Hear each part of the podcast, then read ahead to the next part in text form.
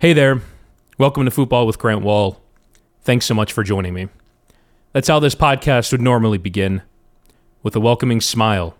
You could virtually hear it in the words. The beautiful smile belonging to Grant Wahl. Happy to be talking about the game he so loved. Grateful to have the company of an audience sharing his passion. Tragically, Grant passed away at the age of 48 yesterday.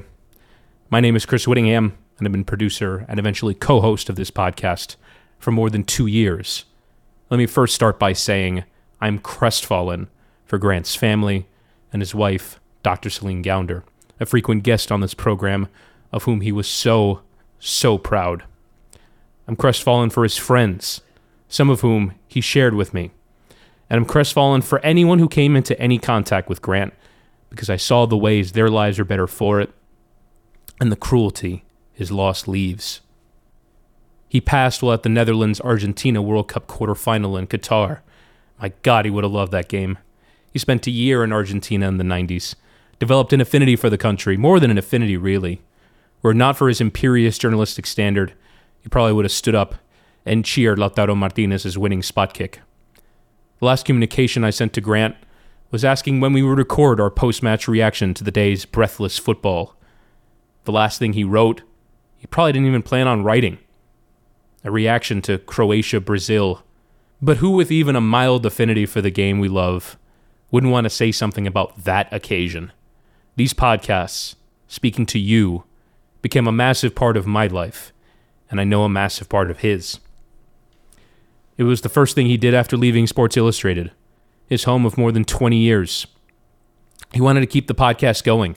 In the throes of the COVID pandemic, as his wife was trying to save the world, he bounced back to speak to footballing giants like Tyler Adams, Landon Donovan, and Jurgen Klopp. It was around this time that I reached out to him. He had just started, and I remember him telling me that he wanted to produce the podcast himself after an initial launch with his good friends at the Total Soccer Show.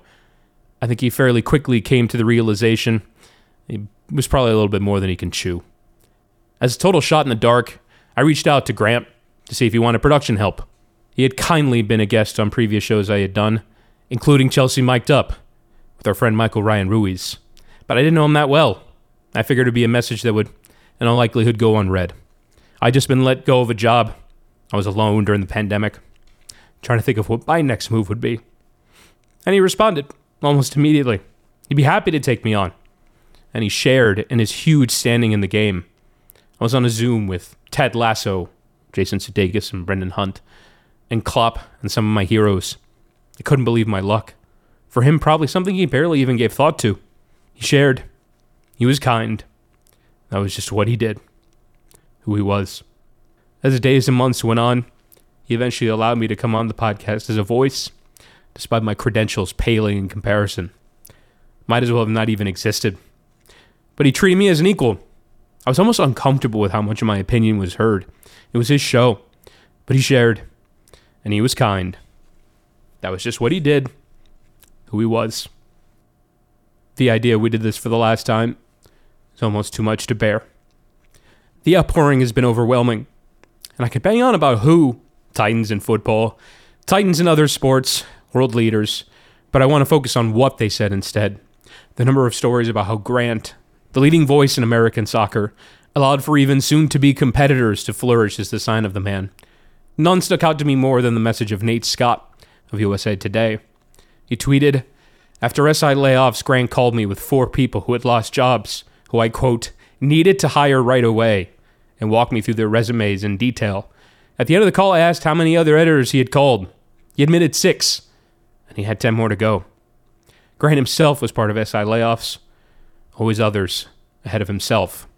Pablo Maurer, now of The Athletic, relayed a story about how in 2013, the U.S. Soccer Federation refused to credential him for the U.S. Open Cup final. Grant barely knew Pablo, he relays, yet he made one phone call and got him in. Quote, a year later, he pushed to get my outlet a World Cup credential. I may not exist in this business without Grant's tutelage and help, Pablo said. He shared, he was kind. That was just what he did. It was who he was. He helped grow the women's game immeasurably always keen to point out that anything that happened in the World Cup happened in the Men's World Cup. because the Women's World Cup was on equal footing, always was for him. Didn't need a U.S. soccer CBA negotiation to tell him. From writing the cover story in 1999 after the U.S.'s World Cup win to his insistence to have guests not just from the U.S. women's game, but all over the world on this program. He was a champion for this sport that still does not get enough mainstream media coverage in this country. Becky Sauerbrunn of the Portland Thorns and the U.S. women's national team writing, The soccer community lost a real one today, and for women's soccer, one of the originals who helped drive our game forward. Grant Wahl never shied away from asking the tough questions, the right questions, the ones that got to the heart of the matter. He will be greatly missed. Chris Long, owner of the Kansas City Current in the NWSL and friend of Grant's, saying his wife Angie and I are devastated. We have together known Grant for 30 plus years. The Kansas City Current wouldn't exist without having had Grant's advice. He was our first call. He is a legend. His words were always insightful, honest, powerful, but his actions made all of our lives better. I could go on about his qualities. He was a dogged journalist, committed to cover Qatar not just as a football tournament, but as the human rights catastrophe it has been. He grew the game in this country as much as anyone. The 99ers and the 94 Men's World Cup team played their part, but Grant was there to tell their stories, as precious few others were. He was recognized the world over for it. You couldn't ignore that American football, soccer as we call it, soccer as he would call it, could eventually not be ignored by the globe, as subsequent U.S. Men's World Cup performances, and certainly Women's World Cup performances, would bear out. As a human being, he was a trusted companion.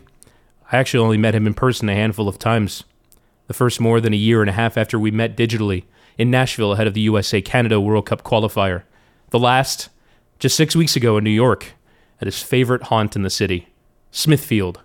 I've heard his favorite table in the outdoor area will be named in his honor. It is the very least he deserves. His friends probably can't fathom that they've watched a Champions League Tuesday with him for the last time. To spend time with Grant was to have a smile put on your face and to become a better person. I've said a lot, and I don't know how to end this because how could it possibly be over? How could I possibly have talked to him for the last time? I'll just say he shared. He was kind. That was just what he did. It was who he was.